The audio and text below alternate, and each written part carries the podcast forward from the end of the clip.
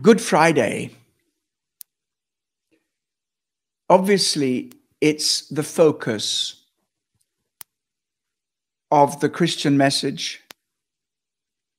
At Easter, Jesus' death on the cross and his resurrection.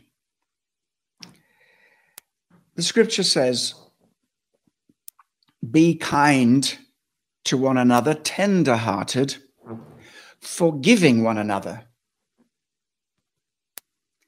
as God in Christ forgave you. Therefore, be imitators of God as beloved children, and walk in love as Christ loved us and gave himself up for us, a fragrant offering and sacrifice to God. Hmm. Sacrifice. Sacrifice. This reading, which I took from Ephesians chapter four, verse thirty-two, right the way to Ephesians five, verse two, finishes on that word, sacrifice. The word sacrifice has a, a far more familiar ring to it now in our current situation. It's coming back into currency. Uh, recently, there's been a huge emphasis on self, self-love. That's been the main emphasis, self, self-love. Now, sacrifice turns us away from self to others. And self-sacrifice, sacrifice is becoming a focus.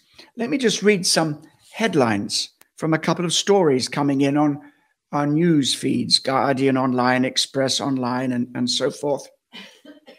He sacrificed himself. Who? It's talking about a French doctor. Then we have heroic O A P sacrifices herself. This is a ninety-year-old woman from um, Belgium. Uh, and then, then there is a whole string of tweets. Doctor shares heartbreaking sacrifice she made to help those with coronavirus. And that story talks about how doctors are not just self-isolating with their families, they're separating from their families in order to enable them to continue to work. Doctors, nurses, care workers, social workers, and people who are on the front line in the key services in our nation, um, uh, uh, fire, uh, ambulance, fire uh, service people, policemen, officers. They are separating from their families. So listen, listen to this. I'm a doctor. I'm about to separate from my family within my home for, question mark, how many months, so that I can keep treating you whilst trying to keep my family safe. It hurts. No hugs from my girls, no cuddles from my partner. Please socially distance now, she says, to make my sacrifice worth it. And then we have um, landlord's selfless act of kindness for tenant amid coronavirus uncertainty. So the, the, the doctor, the first medical doctor to die in France, did so as he came out of retirement and went to help people who were infected with the virus and possibly not properly protected, I don't know, but he lost his life as a sacrifice in that heroic deed. And this is happening all over the world, in Britain as well. And so I, I, I'm grateful that the word sacrifice now is not a, a word which is a bit obscure and a bit unpleasant and unpalatable, but a kind of word that people don't want to talk about. We are seeing the power of sacrifice. And behind the power of sacrifice is the power of love. That's why I read that passage from the book of Ephesians. Be kind to one another, tender-hearted, forgiving one another, as God in Christ forgave you. Be imitators of God as beloved children. We are beloved by God. Therefore, we walk in love as Christ loved us and gave himself for us as a fragrant offering and sacrifice to God. But what I did not read was the preceding verse, which begins like this. Let all bitterness and wrath and anger and clamor and slander be put away from you, along with all malice. And this is the first influence of the Christian faith in people's hearts. Forgiveness is the climax here. And all those other words, kindness, tenderheartedness, these are positive words, positive qualities, beautiful and attractive qualities produced by the gospel. Kindness. It's a very simple word. Kindness. And the opposite is unkindness. Unkindness in your words. Unkindness in your criticism. Unkindness in your desire to hurt somebody. And, and we know that sometimes people who are hurting themselves, they come out with this unkindness, and, and it doesn't excuse them. But we know that hurt people hurt people. And so when we hear somebody who is hurting others through their words, who is doing harm through their words, yes, they are wrong and ought to come back to the true, pure love that is found in Christ. But first of all, that they might be healed themselves, that they may then be able to give words of love. Whenever you hear somebody criticizing and slandering and be, being destructive in their speech, not only is what they're doing wrong, it's not Christian, but it also may indicate that there is a deep hurt in their lives that they need, need to be healed. But if that's you today, you don't have to go any further, because this passage tells us we walk in love as Christ loved us and gave himself up for us. And that's the very first thing that we know about the crucifixion. We think about it as Jesus being rejected. I read earlier in the service how Pilate, Pilate washed his hands of the death of Jesus by uh, because the crowd chose a murderer and a rebel, Barabbas. We read how that he, Jesus was mocked. He saved others. Why can't he save himself? And this is, this is something which goes to the very heart of us as, as human people. This is self-preservation. And it's a good instinct. And so is self-care, a good instinct. And we can call this self-love. In other words, we take care of ourselves. As a, a friend of mine constantly reminds me, and he says, you know, you, you are giving and giving and giving yourself. Don't forget to take care of yourself. And reminds me of what is said when you travel in an aeroplane and there is the safety demonstration, and, and the steward or stewardess, the flight attendant says, here we go. It, it, this is this is the mask in, in the unlikely event of an emergency. And they demonstrate how to use it. And they say, make sure you put your own mask on before attending to somebody else. And that might sound selfish, but the truth is, if your own, if you're, if you're not, if you don't have that for yourself, if your life is not uh, being taken care of, you can't care for other people. And so that's why it's so important for our health workers and those in the frontline care and critical care that they have the proper P P E, the personal protection equipment. That's why it's so important that we take whatever measure to protect ourselves. But there comes a moment when people will take a risk in order to, in love, help somebody, take a personal risk. And there comes a moment when a choice is made. as that choice was made in Jesus' heart. The choice wasn't made on the cross when they said, prove that you're the Son of God, come down from the cross. He, he saved others, how he can't save himself. You know, uh, this, this was a provocative, and it was bringing out the self-preservation. But Jesus had already made a decision that he would give his life up as a ransom and as a sacrifice for the sins of the world. And if he did not do that, we would all remain dead in our sins. I'm so glad that Jesus said yes to the Father. I'm so glad that God was in Christ reconciling us to himself. I'm so glad that God in Christ is able to forgive us. And it was all because of Jesus' sacrifice. Now, there is another story of sacrifice, which is a very poignant story. It's the story of an Italian parish priest who died of coronavirus. This, this man was seventy-two years of age. And his name was uh, Don, Father Don Giuseppe. And uh, he he uh, contracted the virus, and and uh, he he passed away on March the fifteenth, not not so very long ago, quite early into our own lockdown here in the U K.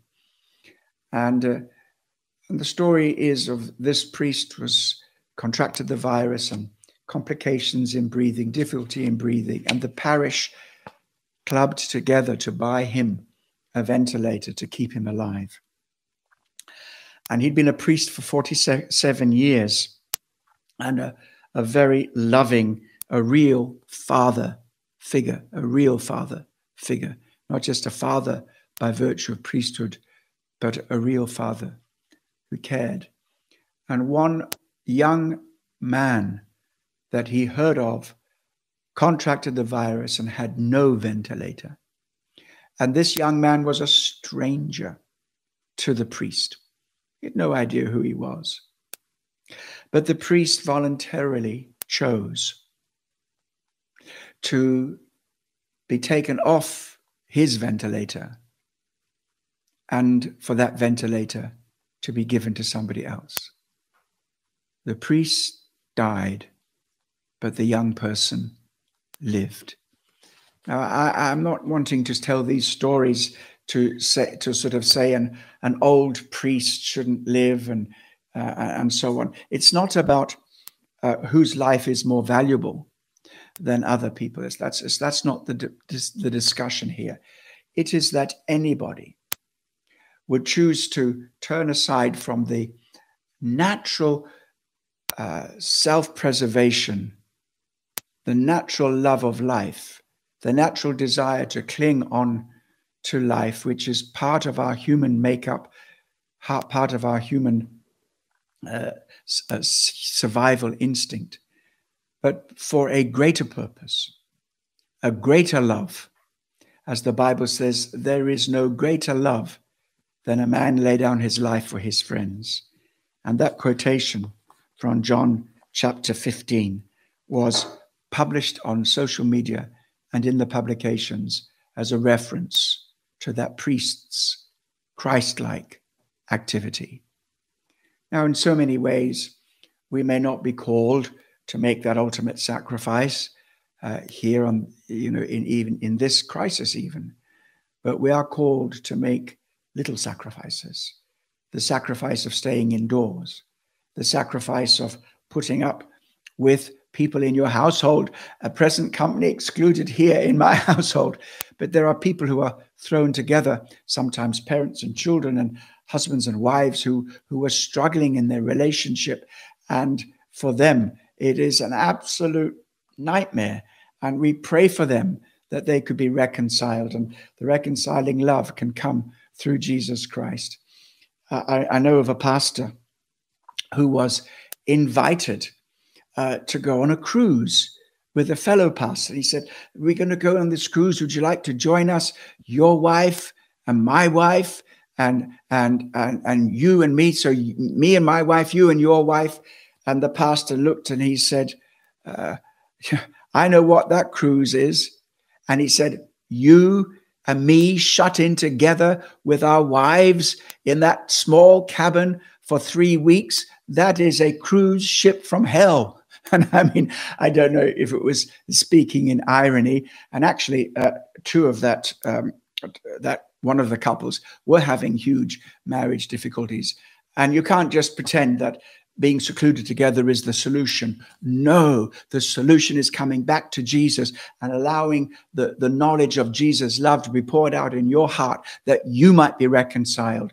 When God was in Christ reconciling the world to himself, it, he, was, he was reconciling us to each other. This is reconciliation of husband to wife, of wife to husband, parents to children, children to parents, enemies and friends. Members in the body of Christ should not be at loggerheads with one another. We are reconciled by the blood of Jesus Christ. So let us put aside all wrangling and disorder and, and even that stuff which comes out of anxiety and personal hurt, and allow the love of God to be poured afresh in our heart.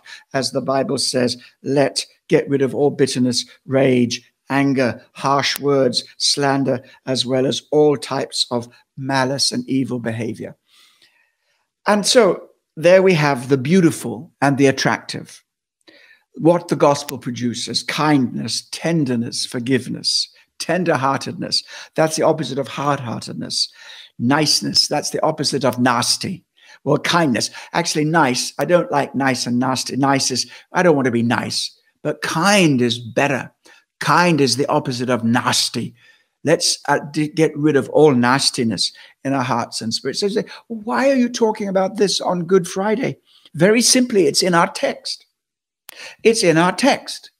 And if the Apostle Paul two thousand years ago in the very early church, where there were in living memory of the things that happened on the cross and the resurrection, if that generation needed to be reminded that they had to be shaped by the love of God, how much more should the church in the twenty-first century, which in many ways, I'm speaking generally, has gone so far away from the simplicity that there is in Christ. And one of the beautiful things about the isolation of coronavirus, uh, and there's ugly things about it, it's very difficult, but one of the beautiful things is it's reminding uh, how us, how we need to be shut in with God in the secret place and to long for fellowship with others in the public place, the place of fellowship. And so this is like a A reformation that has hit the church over the last three weeks. More work has been done by the Holy Spirit in the hearts of people now who are more tender-hearted towards God, who are more open to God, that I can remember in the three years of preparation that God led us through in order to come to the twenty twenties in Kensington Temple, London City Church. This could be the moment where God breaks through in the church of Jesus Christ. And we realize that the temples are empty, the churches are empty, but God is with us. Why the church is empty? Because we're unable to meet. But the church is not building. The church is not even meetings in buildings. The church is a twenty-four seven, seven day a week, three sixty-five out of three sixty-five each day of every year, a gathering unto Jesus and unto other, unto one another in love, forgiveness, relationship, because we are loved by God. What a wonderful, wonderful verse. Walk in love. How can we do that? It says, be imitators of God. God's a God of love, so should we be love, uh, lovers for God? Well, how does it happen? Well, we are his beloved children. Have you truly received the love of God? Have you truly received the love of God? If you have truly received the love of God, you will be not just a lover of God, but you will walk in love and kindness, tenderheartedness, and yes, forgiveness will flow from your heart. Walk in love as Christ loved us and gave himself up for us, a fragrant offering and a sacrifice to God. Now, I think in many, many ways, what I've had to say today is, is understandable, because we see examples of sacrifice, and we know that love obviously is on the side of forgiveness and on the side of kindness and tenderheartedness. But there is something here which is not just about our human relationships, the way that we should behave to one another, and the way that God has accepted us by his love. There is something about this sacrifice of Jesus which makes it absolutely and utterly unique. Romans five verse eight says, God commends his love for us, in that while we were still sinners, Christ died for us. In other words, he says, look, if there's a good man and you give your life, that, that's thing, but you wouldn't give your life for your enemy, not normally. But Jesus gave his life for the very people who were crucifying him, mocking him, and these were the religious authorities of the day. Don't think that religion is always on the side of God. Don't think that. Anybody who's got any observation powers will be able to see that sometimes religion is on the opposite side of God. It can be the most unkind, unloving, intolerant, and unforgiving manifestation of institutional organizations on this planet. That's why so many people have lost faith in the institutional church. Well, we're not like that in K T L C C, because we know the church is not an institution. We know that. The church is an organic spiritual relationship with one another, relationships which are forged by the blood of Jesus Christ, as we are sharing today, and by the Holy Spirit. So, yes, it's it's much more than a religion. And, and, and the religious people were rejecting of Jesus, and he forgave them. Father, forgive them. They don't know what they're doing. And, and he reached out to them. He died for them. He died for the soldiers who were executing. He died for the religious leaders who were highly responsible for bringing him to that place. He died for the, those who accused him falsely, the false charges that were made against him. He died for those who slandered and cursed his name while they called for a murderer and a rebel to be um, uh, released in his place. What is this all about? There is an expression, to err is human, to forgive is divine. That's not a strictly Bible expression, but it's a good saying. To err is human, to forgive is divine. If we're talking about receiving divine forgiveness, we have to start and recognize the fact. Start by recognizing the fact that we need it. The Bible says all have sinned, and that's why we need to be reconciled to God. And because of our sin, there is a righteous reaction. God's offense, so he is offended by sin. He is too pure to even look on it. He has to deal with it. He is not just the God of love. He's the God of justice. And if there is any true love in the world, it will uphold justice. Justice and love are two sides of the same coin. Anybody that's got children and you treat children with favoritism, you know it's not loving. You know it's not fair. If there is no justice, love and justice are two sides. They're often contrasted, but they are tightly connected and related. So Jesus' giving of, him, of himself was a sign of love. He died for us. That's true. It was a sign of his, his willingness to self-sacrifice rather than to pursue his own interests. It was a willing death on the cross. He surrendered himself willingly. Nobody took his life from him. Jesus said, no one takes my life from me. I lay it down of my accord. And if I lay it down, I will take it up again. So this was, he was not forced into this. This was not an unwilling Jesus being beaten to death as the substitute, uh, uh, receiving the substitute penalty that was due other people. This was not a cruel taskmaster taking it out on Jesus because he couldn't get to us. No, Jesus voluntarily said, Father, I, I accept to be the sacrifice of, for the sins of the world. I accept to stand in the sinner's place, just exactly as he did with Barabbas. Did you hear that earlier? The crowd called Pilate to release Barabbas, who was a murderer and a rebel. He was a true rebel, insurrection, rebelling against the rulers of the day. A murderer and a rebel. And you can truly say that Jesus died in the place of Barabbas. I mean, literally. It was either Barabbas or him. The crowd wanted Barabbas, so Jesus took Barabbas's place. And that means also, not just for Barabbas, Jesus took your place.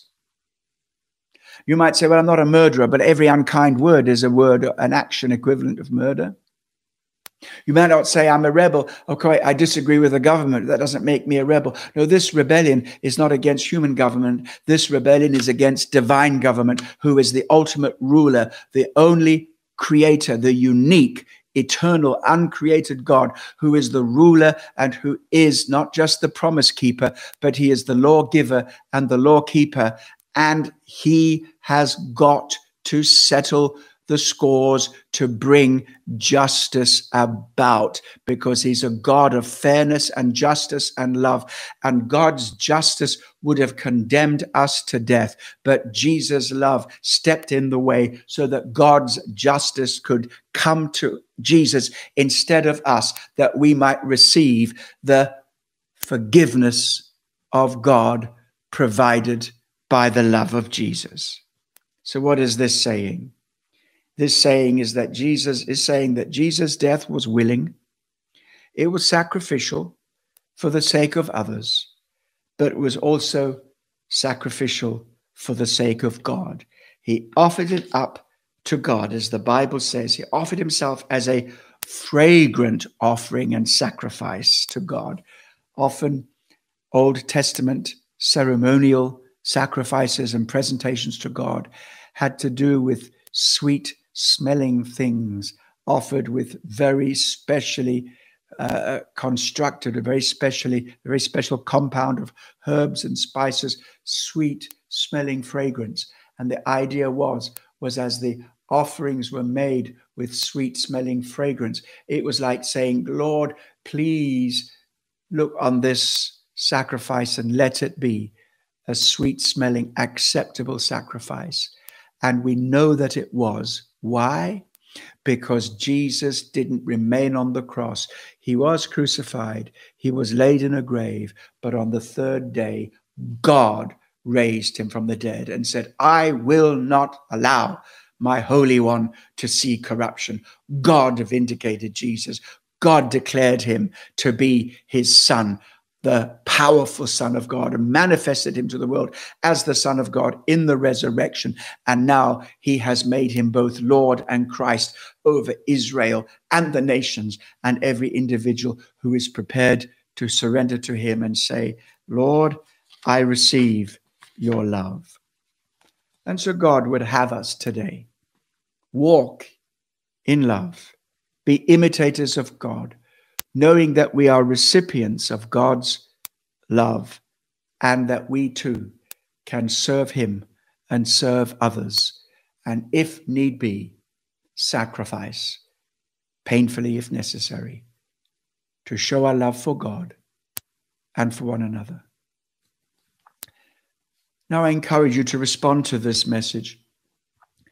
Please do so. And I know people have been responding. I'm hearing that there are hearts going out on on Facebook and, and so forth. But if you don't know Jesus Christ as your Lord and Savior, and you want to talk some more about this, please call our pastoral hotline oh two oh, seven nine oh eight, one seven zero zero.